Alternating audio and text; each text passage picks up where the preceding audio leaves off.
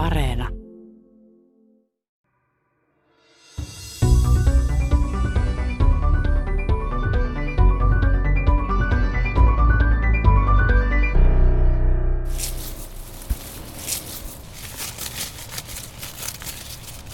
Aivan valtavasti marjoja. Ne täytyy kerätä talteen. Näin moni suomalainen toteaa nyt metsässä käydessään. Monet ovat metsään mennessään suorastaan hämmästyneet mustikoiden ja lakkojen runsautta. Nettiin on ilmestynyt toinen toistaan värikkäämpiä kuvia mustikkaisista metsistä ja hillasoista. Mustikan varvut tuntuvat suorastaan roikkuvan marjojen painosta ja suomettäillä nähdään kellottelemassa hyvännäköisiä lakkoja. Metsissämme ja soilla luuraa tällä hetkellä todella arvokasta syötävää. Näiden luonnonmarjojen sadot on todella huikeat ja ne on yhteensä arvioida, että noin 500 miljoonaa kiloa vuosittain. Ja on aika uskomatonta tosiaan, että niistä ainoastaan pieni murtoosa, noin viitisen prosenttia kerätään. Suuri osa marjoista jää siis metsiin, joten nyt metsiin kaikki kansalaiset keräämään ne pois sieltä. Marjat kannattaa nyt kerätä talteen. Kotimaisia marjoja kannattaa syödä ja varastoida talven varalle. Maultaan ne ovat erinomaisia, kotimaisina puhtaita ja terveellisiä. Ja kun niitä varastoi talveksi, niin varastoi itse asiassa terveyttä. Erityisesti näissä Pohjolan marjoissa nämä, nämä polyfenolipitoisuudet on todella suuria. Ja, ja siellä on tietyissä marjoissa on, on jopa kymmeniä grammoja näitä polyfenoleita marjakiloa kohden. Ja tämä toki tekee niistä tosi merkittäviä yhdisteitä, koska se merkitsee myös sitä, että kun me syödään marjoja paljonkin, niin me saadaan elimistöön tosi paljon näitä polyfenoleita. Marjojen polyfenoleja on tutkittu paljon ja todettu, että niillä on antioksidanttista vaikutusta ja siis positiivinen vaikutus ihmisen terveyteen – mutta mitä enemmän marjojen yhdisteitä tutkitaan, sitä enemmän niistä tuntuu löytyvän kiinnostavia ominaisuuksia. Yksi uusista havainnoista on se, että marjoissa on antimikrobisia aineita, siis aineita, jotka estävät mikrobien kasvua. Me tuotettiin näitä meidän marjajakeita ja sitten tämä HYKS testasi niitä näitä kliinisiä hyvinkin infektiivisiä sairaalabakteeri MRSA-kantoja vastaan. Ja, ja tota, tämä tulos oli todella kiva, että nämä oli, nämä oli varsin tehokkaita nämä meidän uutteet. Kyse tässä on teknologian tutkimuskeskus VTTn tutkijoiden kehittämistä marjauutteista. VTTn kehittämillä marjauutteilla on todettu olevan tehoa jopa antibioottiresistentteihin sairaalabakteereihin. Ja marjauutteiden tehoa on testattu yhteistyössä Helsingin seudun yliopistollisen keskussairaalan Hyksin kanssa. Kiinnostavaa on sekin, että marjoissa hyvät aktiiviaineet ovat siemenen pinnalla. VTTssä on kehitetty teknologiaa, jolla nämä tärkeät aineet otetaan talteen siemenistä. Tästä enemmän asiaa Tiedeykkösen loppuosassa. Tiedeykkösessä ovat haastateltavana teknologian tutkimuskeskus VTTstä johtava tutkija Riitta Puupponen Pimiä ja tutkimuspäällikkö Kirsi-Maria Oksman-Kalden Tei. Myös Hyksistä saadaan kommentti tähän ohjelmaan tutkimuksessa mukana olevalta dosentti Teemu Kinnarilta. Kommentti tuli tällä kertaa sähköpostilla koronavirusepidemian vuoksi ja se kuullaan myöhemmin tässä ohjelmassa. Ja ohjelmaa on toimittamassa Sisko Loikkanen. VTTssä marjoja on tutkittu siis pitkään ja tutkimuksen painopisteetkin ovat matkalla muuttuneet – nyt tutkitaan tehoa antibioottiresistentteihin sairaalabakteereihin, mutta miten tähän pisteeseen on edetty? Johtava tutkija Riitta Puupponen Pimiä. Tämä vanhempi marjatutkimus on aika paljon liittynyt tällaisiin asioihin kuin ravintokoostumukseen, vitamiinipitoisuuteen, rasvahappoihin, kuituihin ja tämän tyyppisiin asioihin. Ja myös on tutkittu täällä VTTlläkin sitä, että kuinka, kuinka tietyt marjat säilyy varastoinnin aikana ja kuinka tällaisia ominaisuuksia voidaan lisätä. Mutta mä voisin kutsua sitä vaikka tämmöiseksi moderniksi marjatutkimukseksi, joka alkoi tota, sanotaan suunnilleen 1990-luvun puolivälissä. Ja se pitkälti sitten keskittyi ihan uuden tyyppisiin yhdisteisiin, eli näihin polyfenoleihin, jotka ei sinänsä ole niin kuin ravitsemuksellisesti merkittäviä yhdisteitä. Ja siitä eteenpäin oikeastaan koko tämä marjatutkimus on, on aika pitkälti pyörinyt näiden, näiden polyfenolien ympärillä ja mon, monin tavoin liittynyt niihin ja niiden analytiikan ja, ja tota aktiivisuuksien mittaamiseen ja tämän tyyppisiin asioihin. Oliko silloin tehty joku havainto, jonka vuoksi alettiin nimenomaan tutkia näitä polyfenoleja? Oliko taustalla joku tietty tieteellinen havainto, että nähtiin, että ne on mielenkiintoisia yhdisteitä? No varmaan ehkä aluksi oltiin kiinnostuneita polyfenolien antioksidanttiominaisuuksista.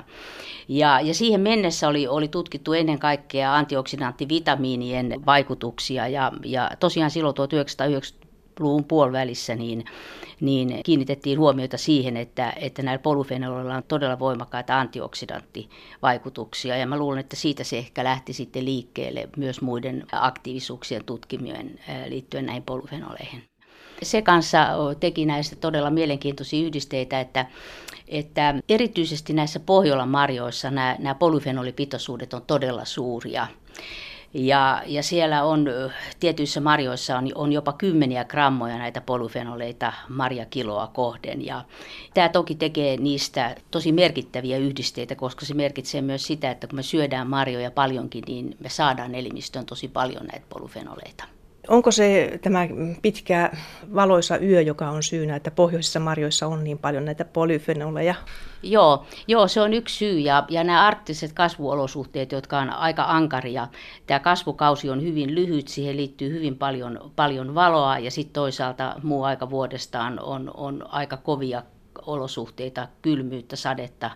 Se saa aikaan sen, että, että näitä polyfenoleita akkumuloituu tosi paljon näihin marjakasveihin. Ja marjakasveissa tai kasveissa yleensäkin näiden polyfenolien, jotka kuuluu tällaisiin sekundäärimetaboliitteihin, niiden, niiden rooli on suojella tätä kasvia ympäristöstressitilanteilta. Ja tosiaan nyt sitten viimeisen parin vuosikymmenen aikana on, on, on saatu tosi paljon tietoa, että, että nämä samat yhdisteet sitten vaikuttaa positiivisesti ihmisen terveyteen monin tavoin. Niin Kirsi-Maria Oksman Kaldentei. Joo, näiden polyfenolien, mistä oli tässä äsken puhetta, niin niitähän löytyy kasvikunnasta hyvin laajalti. Että ne ei ole mitenkään spesifisiä noin yhdisteryhmänä marjoille, mutta toki marjoissa on sitten määrättyjä polyfenoleita, joita ei löydy sitten muista, muista kasveista, mutta yleisesti polyfenolit on hyvin laajalti levinneitä kasvikunnassa. Siis niillä on tehtävä siellä kasvikunnassa, eli kasvi tarvitsee niitä. Kyllä tarvitsee juuri, koska ne on näitä suojayhdisteitä ja monella tavalla edesauttaa kasvia pärjäämään luonnossa ja ympäristön vaikutuksiin. Ja tosiaan marjoissa on ihan ominaisia, niille ominaisia. Kuinka hyvin ne on kartoitettu? Riitta Puupponen Pimiä.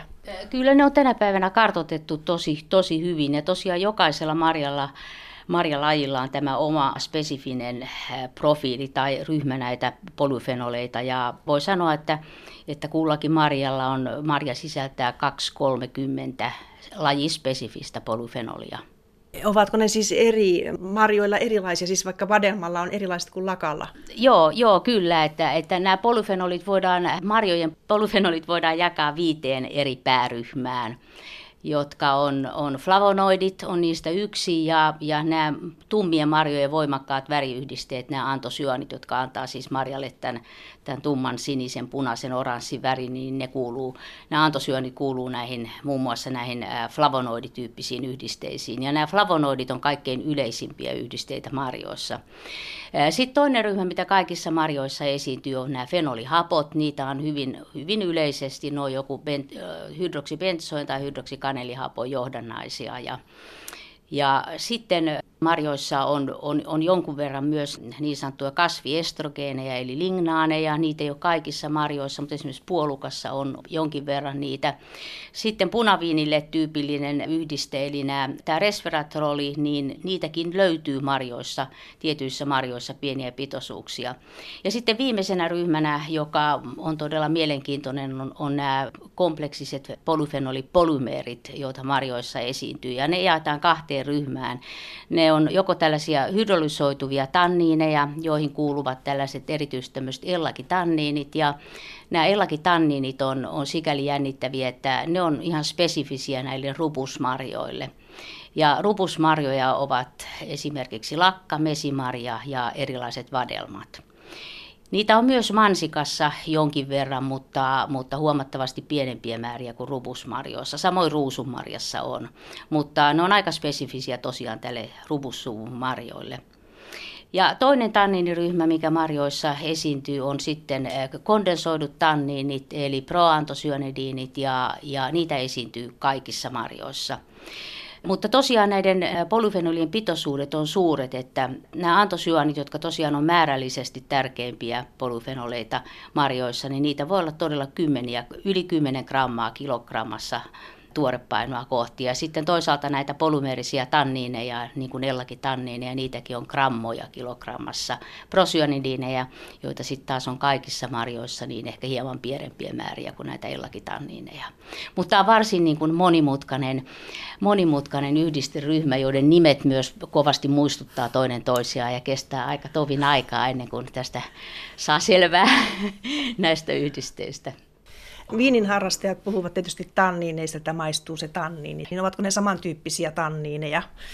On ne samantyyppisiä tanniineja kyllä. Et, et viinihän usein yhdistetään tähän resveratroliin, mutta toki siellä on, siellä on paljon tanniineja myös tanniini on monen aromaattisen renkaan yhdistelmä, että ne on isoja molekyylejä. Joo, kyllä, kyllä nimenomaan. Ne on, ne on tosi suuria, suuria polymeerejä ja valtava määrä aromaattisia renkaita ja siellä sitten näitä vapaita hydroksyyliryhmiä ja hydroksyyliryhmiä, jotka on sitten kiinni erilaisissa sokereissa tai sokeriketjuissa.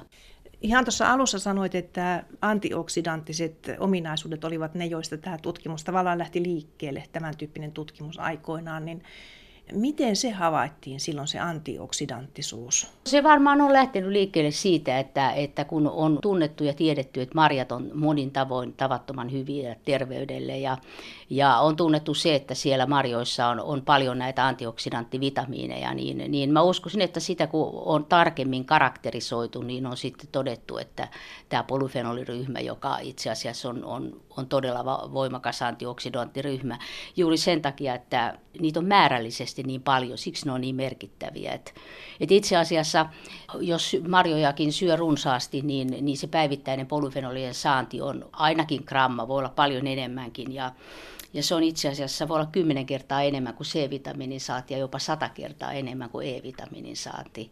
Eli ne on määrällisesti tosi merkittäviä meidän ravinnossa, jos syö ravintoa, joka tietysti sisältää marjoja tai, tai hedelmiä. Mutta hedelmiin verrattunahan niin marjat on yliveto. Et marjat on kyllä meidän ravinnossa ihan ehdottomasti, voi sanoa, paras polyfenolien lähde. Kirsi-Maria. Marjojen terveysvaikutukset on tunnettu jo vaikka kuinka kauan aikaa ja ihan perinteisessä kansanlääkinnässä niitä on käytetty. Ja esimerkiksi silmän terveyteen tiedetään, että tämä antioksidanttivaikutus on ihan merkittävä ja siinä, siinä on juuri esimerkiksi mustikkaa käytetty jo aikoinaan sota-aikana lentäjät söivät mustikkaa paljon, että heidän hämäränäkönsä parani ja tämän tyyppisiä esimerkkejä myöskin tiedetään sitten vatsan toiminnalle. Ripulilääkkeenä on käytetty muun muassa mustikkaa ja niin edelleen. Että, että siellä on niin kuin sitä kansanperinnetietoakin olemassa takana ja sitten tietysti on lähdetty tutkimaan, että mikä ja mitkä yhdisteet on sitten näiden vaikutusten takana, mutta kyllä siellä ihan perä on niissä vanhoissa käytännöissä. Silmät tarvitsevat A-vitamiinia, mutta tarvitsevatko ne myös tätä polyfenolimateriaalia? No ilmeisesti tarvitsevat, koska juuri näillä antioksidanteilla niin on vaikutusta silmän sopeutumiseen erilaisiin valonmuutoksiin esimerkiksi.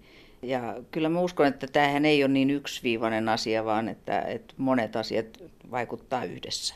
Antioksidanttivaikutus on varmaan silmän kohdalla tosiaan yksi, yksi tärkeimpiä, mutta varmaan se kokonaispaketti, se mustikka, niin on aivan loistava silmän, silmänkin terveyden kannalta. Et, et sitä on tosi paljon tutkittu niin kuin pitkän ajan aikana sitä vaikutusta, mustikan vaikutusta siihen hämärän näköön ja näin, että siitä on aika paljon tuloksia kyllä saatu, mutta tota, vielä tarvitaan tietysti lisätutkimusta tuollakin alalla, jotta me voitaisiin saada tähän liittyvä tämmöinen terveysväite, joka tietysti on kaikkien suomalaisten, suomalaisten toiveena. Niin ja sitten väestön ikääntyessä niin erilaiset silmäongelmat, kuten tämä silmäpohjan rappeutuma ja nämä kaikki regeneratiiviset sairaudet, niin ne tulee näyttelemään aika keskeistä osaa ja mä oon ihan vakuuttunut myöskin, että antioksidanteilla on siihen yksi mahdollisuus edesauttaa näiden sairauksien hidastamista. Ei nimenomaan parantamaan, mutta voi olla, että pystytään hidastamaan. Eli olisiko se niin, että tällainen polyfenoli osallistuu ihmisen aineenvaihduntaan ja aineenvaihdunnan kautta vaikuttaisi silmiin? Ja myöskin niin, mutta varmaan on myöskin osoituksena siitä, että esimerkiksi nämä määrät antosyanit niin imeytyy ja kulkeutuu suoraan silmään. Sehän kuulostaa mielenkiintoiselta. Kuulostaa, joo. Mä en ole asiantuntija siinä, mutta tämä perustuu tähän luettuun, luettuun tietoon, mutta erittäin mielenkiintoinen. Meillä oli jossain vaiheessa jo jopa sellainen projekti-idea, missä me oltaisiin tutkittu tarkemmin tätä silmänpohjan rappeutumaa ja marjojen polyfenolien vaikutusta niihin, mutta me ei silloin vuosia sitten saatu rahoitusta siihen ja se jäi, jäi meidän osalta tekemättä nämä polyfenolit ja antosjuonit, niin ne on tällaisia vapaiden radikaalien sieppaajia, tosi tehokkaita siinä. Ja yksi mekanismi siinä silmässäkin on se, että, että on, on ajateltu tai tiedetäänkin, että, että ne tehokkaasti tuossa silmän pinnalla sieppaa vapaita radikaaleja. Tämä on yksi mekanismi, millä ne vaikuttaa koko kansa nyt syömään näitä mustikoita? Siis onko mustikka tässä nyt erityisesti juuri se marja, jota suositellaan? No mustikkaa valmaan tätä silmää ajatellen, koska mustikaan, mustikan sisältää ehkä kaikkein eniten, olisiko aronia vielä enemmän, mutta, mutta tota, yksi näistä kaikkein eniten antosyöniä sisältävistä marjoista. Ja nimenomaan meidän metsämustikka, se on ihan erilainen kuin sitten taas tämä viljelty pensasmustikka, mitä paljon elintarvikkeena käytetään, joka on hyvä marja sinällänsä ja hyvän makunen ja terveellinen varmasti myös, mutta, mutta tota, se on kuitenkin esimerkiksi antosyönin pitoisuudet on aivan toista verrattuna tähän metsämustikkaan. Sen hän huomaa siitä väristä jo, että se on kauttaaltaan myös se hedelmäliha on, on punaista tai semmoista sinipunasta verrattuna siihen pensasmustikkaan, joka on taas hyvin vaalea sieltä sisältä. Ja sitten on minusta ihan pystytty niin kuin Suomenkin sisällä osoittamaan, että nämä etelän mustikat kyllä ei ole niin hyviä kuin pohjoisen mustikat. Et siinä on jo tässä mittarissa on, on eroja niin kuin näiden antosyönipitoisuuksien kanssa, että mitä pohjoisemmaksi mennään ja mitä arktisemmat nämä kasvuolosuhteet on, niin sitä enemmän näitä polyfenoleja akkumuloituu. Eli se Suomen valoisa kesä. Valoisa kesä ja sitten toisaalta tämä aika pimeä kylmä syksy ja talvi, niin ne on myös tällaisia stressiolosuhteita tälle kasville. Onko se niin, että erityisesti juuri metsämarjat ovat hyviä tässä suhteessa, että eivät niinkään viljellyt marjat, siis Aronian mainitsit tuossa jo, sehän on viljelty. Joo, noin yleisesti kyllä voi sanoa, että, että, että tavallaan nämä luonnonmarjat on, on parempia näiden polyfenolien suhteen kuin, kuin nämä viljellyt marjat. Ja, ja niitä on, on suurempia pitoisuuksia luonnonmarjoissa. Aronia on ehkä, po- Aronia, Aron, Aronian, Aronia on ehkä poikkeus, mutta, mutta noin yleisesti ottaen. Toki, toki sitten musta herukka ja tämmöinen on myös erittäin hyvä näiden tota, antosyönien lähde, mutta mustikas on vielä enemmän. Kuinka isot sadot meillä Suomessa saadaan? Siis kuinka hyvin nämä kerätään? Osataan kerätä talteen tämmöinen terveellinen ainesosa, jota ihmisen pitäisi sitten nauttia pitkin vuotta? No näiden luonnonmarjojen sadot on todella huikeat ja ne on yhteensä arvioida noin, noin 500 miljoonaa kiloa vuosittain. Ja on aika uskomatonta tosiaan, että, että niistä ainoastaan pieni murtoosa, noin viitisen prosenttia kerätään. Että tästä 500 miljoonasta kilosta nämä päämarjat on, on mustikka, joka on noin 200 miljoonaa kiloa, ja puolukka, joka on suunnilleen saman verran. Ja sitten nämä muut luonnonmarjat on yhteensä tämän, tämän 100 miljoonaa kiloa. Mutta todella niin, niistä valitettavasti hyvin pieni osa hyödynnetään toistaiseksi. Eli ei osata arvostaa riittävästi tai ei ymmärretä niiden arvoa? Joo, mä uskoisin näin, että ehkä ei ymmärretä niiden arvoa ja, ja sitten sit toisaalta tämä uusi sukupolvi niin ei ole ehkä sillä lailla tottunut keräämään näitä marjoja, mitä, mitä vanhemmat ihmiset on, on aikoinaan tehnyt. Ja se on ollut niin kuin luonnollinen osa elämää ja elämää ja tota, ruokailua kerätä ja säilyä näitä marjoja, mutta, mutta nyt sitten on selkeästikin vähemmän tätä marjan poimintaa, mutta uskoisin kyllä, että, että nyt taas nuoret ihmiset ovat innostuneita tästä asiasta ja kun tätä osattaisiin vain oikealla tavalla, oikealla tavalla markkinoida ja viestittää ja ehkä myös todella kertoa ihmisille näiden, näiden marjojen valtavan hyvistä vaikutuksista hyvinvointia ja terveyteen, niin, niin tästä voisi tulla aikamoinen uusi trendi ja puumi tästä marjan poimimisesta toivottavasti. Niin ja tämä pieni osa, mikä kerätään näistä marjoista, niin se pitää sisällään siis yksityistaloudet sekä teollisuuden. Eli, eli se teollisuus hyödyntää siitä tietysti aika ison osan, mutta, mutta yksityistaloudet myöskin. Mutta kokonaisuudessaan yksityistaloudet ja teollisuudet niin noin viidestä, reilu 5 prosenttia kerätään talteen. Mm, todella huolestuttavan pieni luku. Kyllä vaan joo, se on, se on todella pieni. Että kyllä mäkin olin yllättynyt, kun tämän ensimmäisen kerran kuulin. Nyt VTTssä tutkitaan uudenlaista asiaa, eli näitä antimikrobisia vaikutuksia. Riitta Puupponen Pimiä, miten tämmöinen havaittiin sitten, että näillä marjoilla on myös tämmöinen vaikutus, että ne saattavat tuhota bakteereita?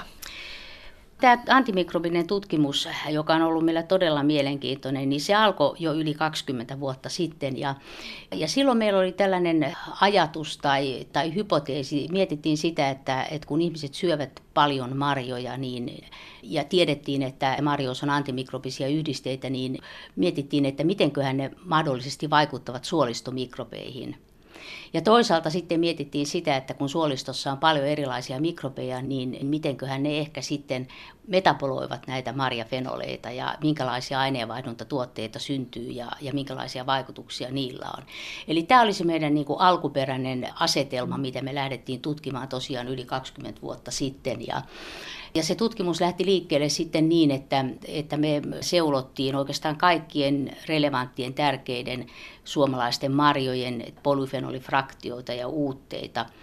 Ja lähdettiin tekemään sitä nyt sitten ensin suolistolle tyypillisiä mikrobia vastaan. Ja silloin me saatiin tämä meidän ensimmäinen tosi mielenkiintoinen tulos, joka nyt on oikeastaan kannusti meitä sitten jatkamaan. Eli me tehtiin semmoinen mielenkiintoinen havainto, että että nämä marjapolyfenolit, niin eh, ne tuntuvat estävän nimenomaan eh, suoliston haitallisten mikrobien kasvua ja suolistopatogeenien kasvua ja ruokamyrkytyksiä aiheuttavia mikrobeja, mutta ne eivät vaikuttaneet näihin suoliston hyviin bakteereihin, näihin probioottisiin maitohappobakteereihin. Ja, ja tästä me sitten tietysti innostuttiin kovasti ja, ja, ja toki sitten seuraava, meidän seuraava kysymys oli, että, että mitkä näistä polyfenoleista, kun siellä on niin paljon erilaisia polyfenoleita, niin mitkä ovat nyt näitä parhaita näitä haittamikrobien inhibiittoreita tai kasvunestäjiä. Ja, ja siinä meillä oli tosiaan monia monia tutkimusprojekteja, joita VTT lisäksi rahoitti Business Finland ja Suomen Akatemia ja on ollut EU-projektejakin. Ja siinä sitten pystyttiin aika nopeasti näyttämään, että, että nimenomaan nyt nämä ellakitanniinit, jotka mainitsin, niin, niin ne tuntuvat olevan parhaita haittamikrobien ja patogeenien inhibiittoreita. Ja se tarkoitti sitä, että nämä rubusmarjat, eli nämä lakkavadelma mesimarja, niin, niin ne omaavat parhaan antimikrobisen tehon mielenkiintoinen yksityiskohta se, että ne vaikuttavat vain niihin pahiksiin, mutta eivät hyviksiin. Eli siis ne osaavat valikoida ne kohteensa, joihin vaikuttaa. Mihin se perustuu? Sitä me ei osata ihan sanoa, miten näin on. Toki me ollaan tutkittu aika paljon näitä vaikutusmekanismeja ja me tiedetään, että siellä on useita eri vaikutusmekanismeja.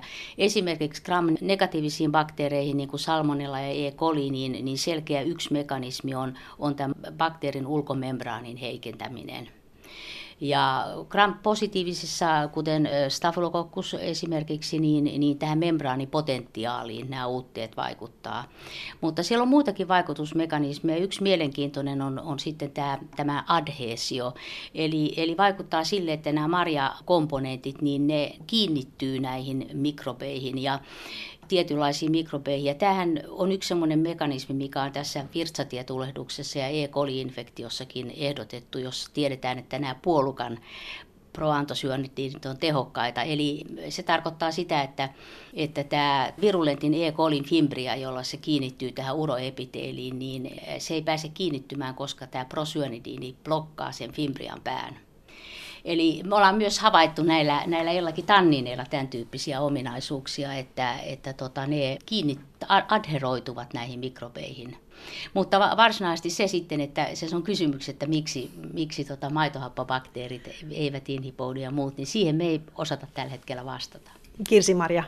Joo, siinä on se, että se meidän ensimmäinen hypoteesi myös oli, että, että me oltaisiin lähdetty skriinaamaan sellaisia maitohappobakteerikantoja, jotka kestää näitä antimikrobisia yhdisteitä. Ja sehän on taas sitten esimerkiksi elintarviketeollisuuden kannalta hyvin merkittävä, kun meillä on paljon tällaisia maitohappopohjaisia elintarvikkeita, jogurtit, muut maitotuotteet, joissa sitten käytetään esimerkiksi marjoja makuaineina. Ja jos siinä olisikin käynyt nyt niin, että, että nämä marjat tuhois ne maitohappobakteerit sieltä jogurtista, niin sehän ei tietenkään ole toivottu vaikutus, mutta me niin kuin huomattiin tämä, että, että tosiaan maitohappobakteerit eivät olleet millään näistä marjojen uutteista. Ja sikäli se oli tietysti erittäin hyvä, hyvä havainto, mutta nyt se meidän oikeastaan tutkimussuunta sitten muuttui kokonaan näiden patogeenisten bakteereiden torjumisen ja niiden vaikutusmekanismien ymmärtämiseen, kun ei tarvinnutkaan lähteä sitten screenaamaan niitä maitohappobakteereja, jotka kestäisi, koska ne pääsääntöisesti kaikki, toki niissä on eroja, mutta, mutta pääsääntöisesti ne kestää hyvin. Ja tosiaan niin kuin sanoin, niin me, me lähdettiin liikkeelle tästä suolistosta ja suolistomikrobistosta. Ja nythän oikeastaan sit tutkimus on, on monin tavoin edennyt ja, ja tota, viimeisen 50 vuoden aikana on, on oikeastaan vasta alettu, alettu ymmärtää tosi paljon sitä, että miten tärkeää suolistomikrobisto on ihan koko ihmisen terveydelle ja vaikka aivojen toiminnallekin. Mutta nyt, nyt ollaan sitten viime vuosien aikana niin oltu kovasti kiinnostuneita ihon mikrobistosta ja ihon mikrobiomista. Ja, ja itse asiassa siinä on vähän samanlainen asia, että, että nyt vasta pikkuhiljaa niin lääkeyritykset ja, ja osittain kosmetiikkayrityksetkin niin ovat oivaltaneet sen, että tällä ihon mikrobiomilla on todella tärkeä merkitys erittäin monen ihosairauden synnyssä, mutta, mutta todella muussakin ihoon liittyvässä asiassa, antioksidanttistatuksessa, ihon vanhenemisessa, monessa asiassa. Ja nyt tosiaan viime aikoina ollaan oltu kovin kiinnostuneita ihon mikrobiomista ja, ja ollaan huomattu sama asia, että, että nimenomaan nämä haittamikrobit ja, ja patogeenit, ihon mikrobit ovat herkkiä näille meidän marjauutteille. Onko ihossa myös maitohapobakteereita? Eli jos on, niin säästyvätkö ne sitten, jos kehitetään sellaista tuotetta, jossa iho voidaan vaikuttaa niin, että marjatuotteella tuhotaan niitä pahoja bakteereita? Ihon mikrobiomi vaihtelee hyvin paljon riippuen ihon, eri ihon kohdista ja jokaisessa paikassa itse asiassa on ihan oma ekosysteeminsä. Periaatteessa probioottisia maitohappobakteereita ei kauhean usein niin kuin yhdistetä ihon hyvinvointiin, mutta nyt on, nyt on kyllä kosmetiikkateollisuus sitä mieltä, että näillä probiooteilla olisi kovinkin hyvä merkitys iholle ja, ja, ja nyt on tullut viime aikoina markkinoille tuotteita, joissa sitten näitä probiootteja lisätään ihoon. Ja ajatus on se, että ne tasapainottaa tätä ihon mikrobifloraa. Eli ihan uudenlainen näkökulma tähän ihonhoitoon. Kyllä, voiteeseen voitaisiin panna hyviä bakteereita. Ky- kyllä, kyllä. Joo, toki siis, siis se, mikä tietysti on, on kosmetiikkateollisuudella yksi tärkein asia on se, että tuote ei kontaminoidu. Eli sikäli niin kuin ei haluttujen mikrobien poistaminen on, on tosi tärkeää. Ja tällä hetkellä käytetään paljon synteettisiä säilöntäaineita ja, ja kova tarve on kosmetiikkateollisuudella korvata näitä, koska on tullut niin paljon keskustelua niiden toksisista vaikutuksista, näiden synteettisten yhdisteiden. Että että tämä on niin kuin toinen asia, mitä kosmetiikka sitten haluaa, haluaisi näiltä yhdisteltä, eli tämmöistä preservatiivivaikutusta ja, ja toisaalta sitten mikrobiomin tasapainottavaa vaikutusta. Ja sen säilytysaineen tarkoitushan on todellakin pitää se tuote pitkään steriilinä tai lähes steriilinä, mutta toisaalta nämä kovat aineet, mistä Riitta mainitsi, niin, niin ne, ne myöskin sitten, kun ne joutuu iholle, niin ne tappaa niin kuin sieltä kaiken. Ja sehän ei ole toivottavaa myöskään, että, että sen takia näitä vaihtoehtoisia, uudempia, parempia näiltä ominaisuuksiltaan olevia säilöntäaineita tarvitaan. Ja tosiaan niin nämä monet tämmöiset tyypillisesti käytetyt säilöntäaineet kosmetiikkateollisuudessa on joko kielletty tai tullaan kieltämään aika nopealla aikataululla. Ja siis marjat voisivat, siis marjauutteet tai marjatuotteet voisivat löytää uuden sovellusalueen kosmetiikasta. Olisiko se näin? Joo, ilman muuta, että, että toki niitä ei voi käyttää tällaisina täysin korvaamaan synteettisiä säilöntäaineita, niin kuin Kirsmarja tuossa sanoi, koska, koska ne tappavat kaiken. Mutta, mutta niiden rooli voisi olla tämmöinen mieto, mietosäilöntäaine ja, ja nimenomaan sitten niiden vaikutus kohdistus tähän ihon mikrobiomiin jo siten, että, että ne sieltä niin estäisi näiden haitallisten mikrobien kasvua, mutta ei niinkään sitten näiden ihon hyvien mikrobien kasvua. VTTn tutkijat ovat lähteneet yhteistyössä Hyksin kanssa selvittämään sitä, kuinka marjojen sisältämät tehoaineet vaikuttaisivat sairaalabakteereihin, eli nitistäisivätkö ne kenties sairaalabakteerit. Tutkimus käynnistyi, kun tutkijoiden mieleen pälkähti ajatus siitä, että tällainen kenties olisi mahdollista. Johtava tutkija Riitta Puupponen Pimiä VTTstä. Pari vuotta sitten meillä alkoi tämmöinen VTTn sisäinen innovaatio-ohjelma, IBEX nimeltään, jossa tavoitteena oli, että siinä olevat projektit, niin ne käsittelee tämmöisiä isoja maailmanlaajuisia, todella suuria ongelmia. Ja, Tähän sitten me saatiin projekti, jossa lähdettiin sitten tutkimaan, että olisiko näillä meidän marjauutteilla vaikutusta antibioottiresistentteihin kantoihin. Ja tämä antibioottiresistenssi on tosiaan tällä hetkellä yksi suurempia terveysuhkia. Tässä sitten yhteistyö käynnistyi niin, että me tuotettiin näitä meidän marjajakeita ja sitten tämä HYKS testasi niitä näitä kliinisiä hyvinkin infektiivisiä sairaalabakteeri MRSA-kantoja vastaan. Ja, ja tota, tämä tulos oli todella kiva, että nämä oli, nämä oli varsin tehokkaita nämä meidän uutteet. Eli ne vaikuttavat sairaalabakteereihin. Ovatko tietyt bakteerit tässä kyseessä? Tällä hetkellä me ollaan tutkittu tätä metisiliiniresistenttiä Staphylococcus aureus bakteeria, sen erilaisia kliinisiä kantoja. Mutta me ollaan myös muutamia muita resistenttejä kantoja vastaan tutkittu. Ne on ollut myös tehokkaita, mutta erityisesti teho on tätä MRSAta vastaan. VTTn kehittämiä marja-uutteita on tutkittu yhteistyössä HYKSin eli Helsingin seudun yliopistollisen keskussairaalan kanssa. Ja sieltä yhteistyössä on ollut mukana Teemo Kinnari. Hän on dosentti, korva, nenä- ja kurkutautien erikoislääkäri ja VT-osaston ylilääkäri sekä kliininen opettaja. Yksi korvaklinikalla ja Helsingin yliopistossa. Koronapandemian vuoksi hänen haastattelunsa tehtiin sähköpostilla. Ja tässä seuraavassa on tietoa siitä, mitä hän on kertonut. Teemu Kinari kertoo, että marjauutteiden tutkimukset on tehty yhteistyössä Hyksin ja espanjalaisen Madridissa sijaitsevan FJD-tutkimuskeskuksen kanssa – Projektissa on tutkittu useista eri marjoista eristettyjä uutteita, muun muassa mustikkaa, vadelmaa, lakkaa ja tyrniä. Näihin marjauutteisiin on tiivistetty tarkkaan valikoituja yksittäisiä aktiivisia molekyylejä kyseisistä marjoista. Tutkimus on toteutettu sekä niin sanottuna in vitro-kokeena eli koeputkessa että in vivo eli eläinkokeessa. On havaittu, että marjauutteilla on antimikrobista tehoa tyypillisiä iho- ja haavainfektioita aiheuttavia mikrobeja vastaan. Tähän mennessä on tutkittu muun muassa Staphylococcus aureus, Pseudomonas eruginosa ja Escherichia kolibakteereja. Ja niistä myös hyvin resistenttejä MRSA- ja ESBL-sairaalabakteerikantoja. Laboratoriotutkimuksissa bakteerimäärät ovat usein liioiteltuja, selvästi korkeampia kuin infektiotilanteissa. Teemu Kinnari kertoo, että ilahduttavaa näissä tutkimuksissa on ollut todeta, että marjauutteilla on jo itsenäisesti hyvä antibakteerinen vaikutus, teho, myös hyvin bakteeritiheissä näytteissä.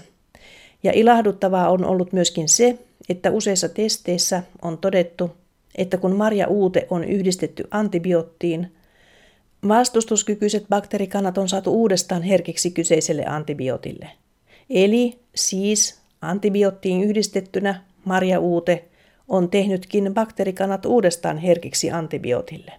Tämä on varsin mielenkiintoista. Näin ollen näyttäisi mahdolliselta, että marjauute tukee antibioottia, sen toimintaa, niillä olisi siis synergistinen vaikutus, ja uuteista voi olla hyötyä, kun hoidetaan vastustuskykyisiä bakteerikantoja.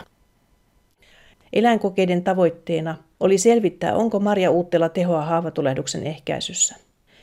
Totesimme näin, Kinnari kertoo, että haavatulehdus paranee nopeammin, mikäli haavaa on käsitelty Marja Uutteella ennen Staphylococcus aureus bakteerin aiheuttamaa tulehdusta. Tähän mennessä uutteiden tehoa ei ole selvitetty vielä kliinisessä tilanteessa eli ihmisen iholla. Tutkimus jatkuu ja edellä on siis kerrottu tähän astisten tutkimusten päätuloksia. Kysyin Kinnarilta myöskin, Onko aikomus ulottaa tutkimuksia myös viruksiin? Teemu Kinari vastaa, että eläinkokeiden jälkeen on tarkoitus siirtyä selvittämään marja-uutteiden tehoa ihmisen iholla sekä ennaltaehkäisevänä käsittelynä että myös tulehdusten hoidossa. Tämänhetkiset tutkimukset kohdistuvat siis bakteeritulehdusten hoitoon ja ennaltaehkäisyyn, ei viruksiin. Uusille viruslääkkeille olisi kieltämättä tilausta, Teemu Kinnari toteaa, mutta Virukset kuitenkin eroavat niin oleellisesti rakenteen ja toiminnan osalta bakteerisoluista, ettei nykyisillä bakteerilääkkeillä ole niihin käytännössä mitään tehoa. Marja-uutteiden antiviraalista tehoa ei toistaiseksi ole ajateltu edes testata. Näin siis Teemo Kinnari Helsingin yliopistosta ja Hyksistä. Kun äsken mainittiin MRSA, niin se on metisilliinille resistentti Staphylococcus aureus sairaalabakteeri. Tietävästi jopa viidennes ihmisistä kantaa sitä ihollaan, eli se on hyvin merkittävä. Riitta Puupponen Pimiä. Tosiaan me ollaan nyt tutkittu sitten näiden meidän eri, erityyppisten marjauutteiden vaikutuksia erilaisiin sairaalabakteereihin in vitro, eli koeputkikokeessa. Ja sitten on, on ihan hiljattain myös pystytty sitten tällaisella hiirimallilla osoittamaan tämä teho in vivo. Ja nämä on tosi jännittäviä ja, ja hienoja tuloksia ja nyt me sitten mietitään tässä, että miten, mihin suuntaan me lähdemme tästä viemään tätä tutkimusta eteenpäin on monia mahdollisuuksia. On tietysti lähteä ihan uuden lääkemolekyylin kehittämiseen tai sitten on mahdollista lähteä näitä raaka-uutteita ehkä sellaisenaan kehittämään. Ei lääkkeenä, mutta ehkä tällaisella medical device-kategoriaan kuuluvilla tuotteilla. Me itse asiassa selvitellään tässä nyt näitä mahdollisuuksia ja katsotaan sitten. Eli olisiko se semmoinen valeluliuos, tai ihoa valeltaisiin sillä? Se, se voisi olla sen tyyppinen, tai sitten se voisi olla jonkinnäköinen spray, tai sitten se voisi olla tämmöinen pyyheliina, johon on imeytetty antimikrobista uutetta. Siinä on monia mahdollisuuksia. Sitten, sitten tietenkin koko tämä pelkästään ihminen ei ole, ei ole mahdollista, vaan eläimillä niin tämä antibioottiresistenssi ja nämä ja ihoon liittyvät ongelmat on hyvinkin samankaltaisia kuin ihmisellä. Ja ennen sairaalaan menoa henkilö esimerkiksi kostuttaisi ihoa pyyhkeellä? Joo, no meillä on ollut tämmöinen ajatus, että, että tämmöinen esikäsittely sairaalaan mennessä voisi olla, olla tosi mielenkiintoinen, koska tässä kävi ilmi, että, että ihmisistä viidesosa Eli noin 20 prosenttia kantaa tätä MRSAta iholla tietämättään sitä. Ja se on iso ongelma sairaaloissa, koska leikkausten yhteydessä nämä kantajat on suurin kontaminaatioriski. Eli olisi kovasti tarvetta tämmöiselle leikkausta edeltävälle käsittelylle, jonka sitten henkilö voisi tehdä esimerkiksi kotona, vaikka sanotaan vaikka viikon ajan, niin, niin sprayata ihoaan tällaisella tota, antimikrobisella suihkeella tai sitten jollain tämmöisellä pyyheliinalla. Ja kuitenkin siis niin, että, että hän eliminoisi silloin ainoastaan nämä patogeenit eikä vaikuttaisi tämän ihon normaalifloraan ja sitten hänen olisi turvallinen mennä tähän leikkaukseen, koska hän olisi käytännössä päässyt sitten tästä kantajuudesta eroon tämän esikäsittelyn ajan. Kirsi-Maria Oksman Kaldentei. Niin siinä leikkauksen yhteydessähän tietenkin sitten se kohta, mihin tämä operaatio kohdistuu, niin tietenkin sitten steriloidaan ja desinfioidaan täysin, jossa poistetaan ihan kaikki. Mutta tämä esikäsittely nyt nimenomaan olisi koko ihmisen niin kuin ihoon jolloin tämä kantajuus häviäisi tai ainakin minimoituisi. Sitten tietysti toinen applikaatio voisi olla esimerkiksi sairaalatekstiilit ja verhot, patjan suojukset, tämän tyyppiset, mitkä on semmoisia kontaminaatiolähteitä usein ja leviää sitten ne, ne bakteerit siellä. Se, mitä tuossa aikaisemmin ajattelin sanoa vielä, niin se, että, että yhdiste, jos se vaikuttaa sellaisenaan, niin se on tietysti se ensimmäinen indikaatio. Sen jälkeen meidän täytyy monta monta asiaa ihan niin kuin lääketutkimuksessa selvittää, toksikologia, sitten tämä koko formulaatio, mihin, minkälaiseen matriisiin tämä, tämä yhdiste tai tämä uute laitetaan, jolloin tota selviää se, että onko se sitten edelleen yhtä tehokas sillä tavalla vai onko siellä jotain esimerkiksi ongelmia, että se ei vapaudukaan sieltä siitä kantajamatriisista et siinä on paljon, paljon sellaisia selvitettäviä asioita ja mehän tietysti täällä VTTllä ei tehdä tuotteita, mutta voidaan tehdä tämmöisiä proto, prototyyppejä. Etsitään sitten tietysti myöskin partnereita tähän tutkimukseen, sekä tutkimuspartnereita että mahdollisia kaupallistajia. Ja yksi tämmöinen tosi mielenkiintoinen applikaatioalue on, on niin kuin haavanhoito kokonaisuudessaan, että, että nämä tähän asti in vivo-kokeet on osoittanut, että, että nämä meidän uutteet, niin selkeästi tämä haavan paraneminen on nopeutunut ja, ja myös haavan koko. Eli koko tämä maailma, eli siihen liittyvät erilaiset sidokset ja puhdistusvoiteet, puhdistusliuokset, niin on tosi mielenkiintoinen alue. VTTissä osataan siis ottaa talteen marjoista niiden tärkeät kemialliset yhdisteet, mutta miten se tapahtuu? Menetelmät on kehitetty vuosien mittaan VTTissä ja tähän loppuun vielä katsaus niihin. Riitta Puuponen Pimiä. Tässä tietysti vuosien aikana me ollaan kehitetty monenlaista teknologiaa näiden antimikrobisten yhdisteiden rikastamiseen tästä marjamateriaalista. Ja meillä on tällä hetkellä niin kuin kaksi tämmöistä pääsuuntausta, miten me edetään. Että toinen on se, että me lähdetään liikkeelle näistä elintarviketeollisuuden tuottamista sivuvirroista. Eli se tarkoittaa tätä puristekakkua, kun mehu on puristettu tästä marjamassasta pois. Ja kun meillä Suomessa on paljon marjoja, niin meillä on tosi paljon myös näitä sivuvirtoja. Ja me ollaan kehitetty tämmöinen kuivafraktiointi, jauhamismenetelmä sekä sitten tämmöinen hyvin hellävarainen uuttomenetelmä, jolla me otetaan nämä antimikrobiset yhdisteet talteen tästä siemenen pinnalta. Ja luonnossa näiden yhdisteiden rooli on suojella tätä siementä, ettei ne homehtuisi ja pilantuisi tuolta. Eli niiden pinnalla on tosi paljon näitä antimikrobisia polyfenoleita.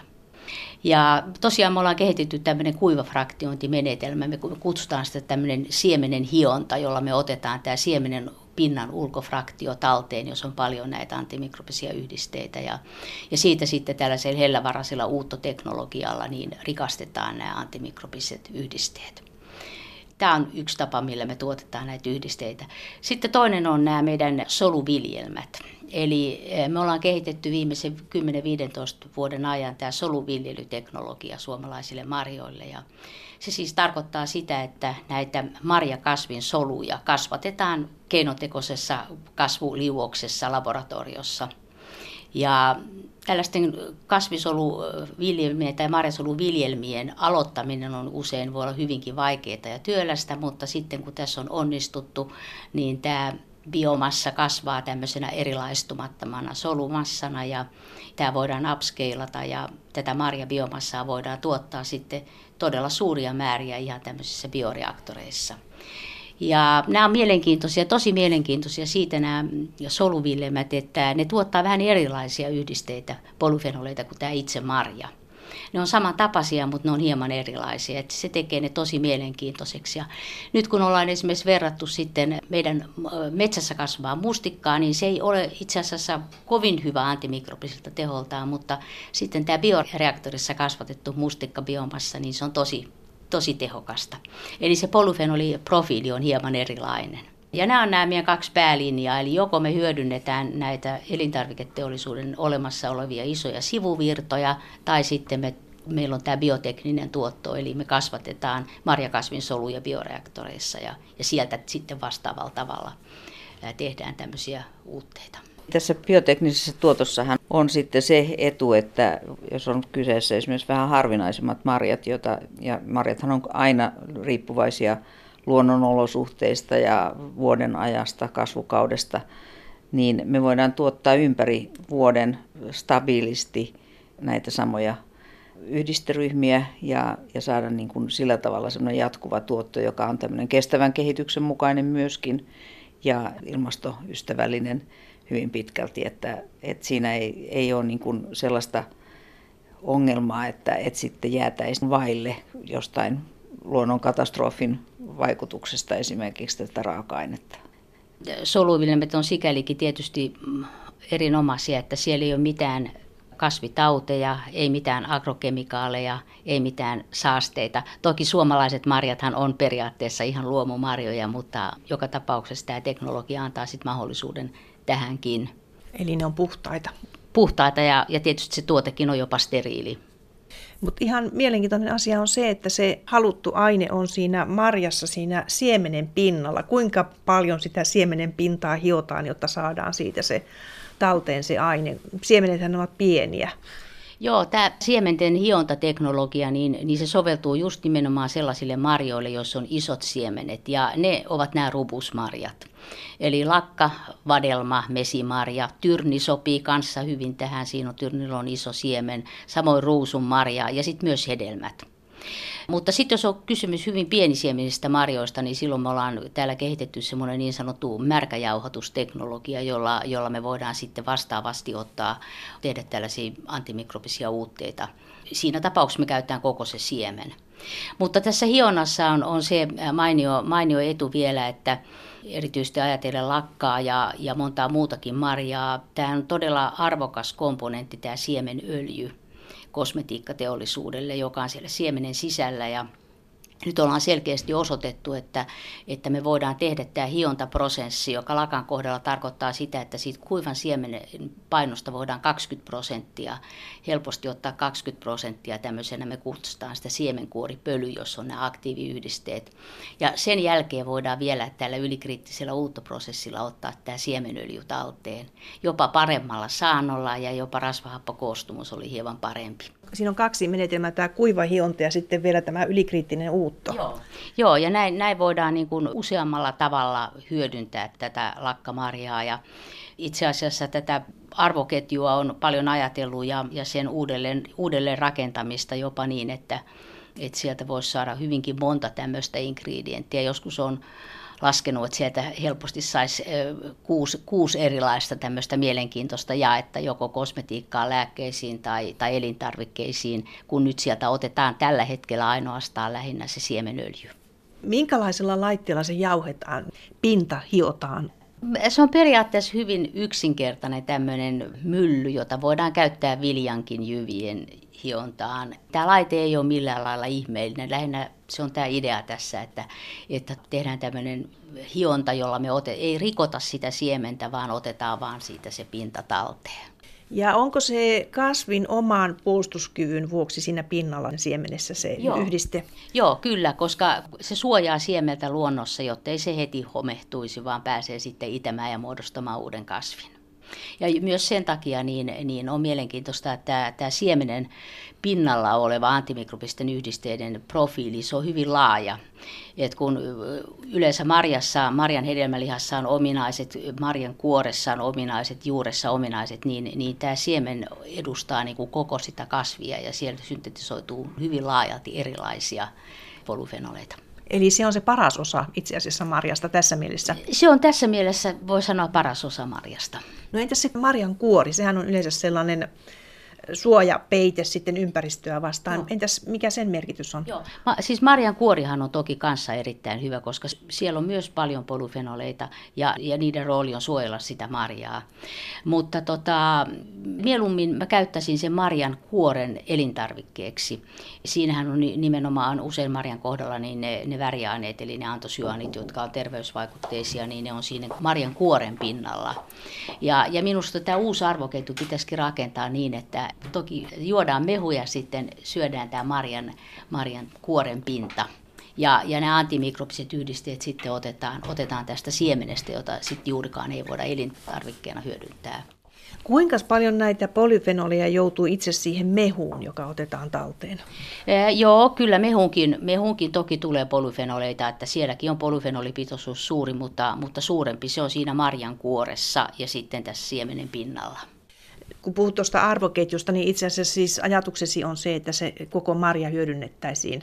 Joo, nimenomaan mun mielestä nämä, nämä muutamat upeat suomalaiset marjat, niin kuin mesimarja ja, ja lakka, niin, jonka sadot kuitenkaan ei ole niin hirveän suuria, niin minusta se olisi hieno ajatus tällaisesta uudesta arvoketjusta, johon moni toimija voisi osallistua ja tällä tavoin tuottaa siitä erilaisia jakeita tosiaan elintarvikkeeksi, kosmetiikkaan, ihonhoitoon, hygieniaan, lääkkeeksikin ja, ja mitään ei, ei jäisi jäljelle.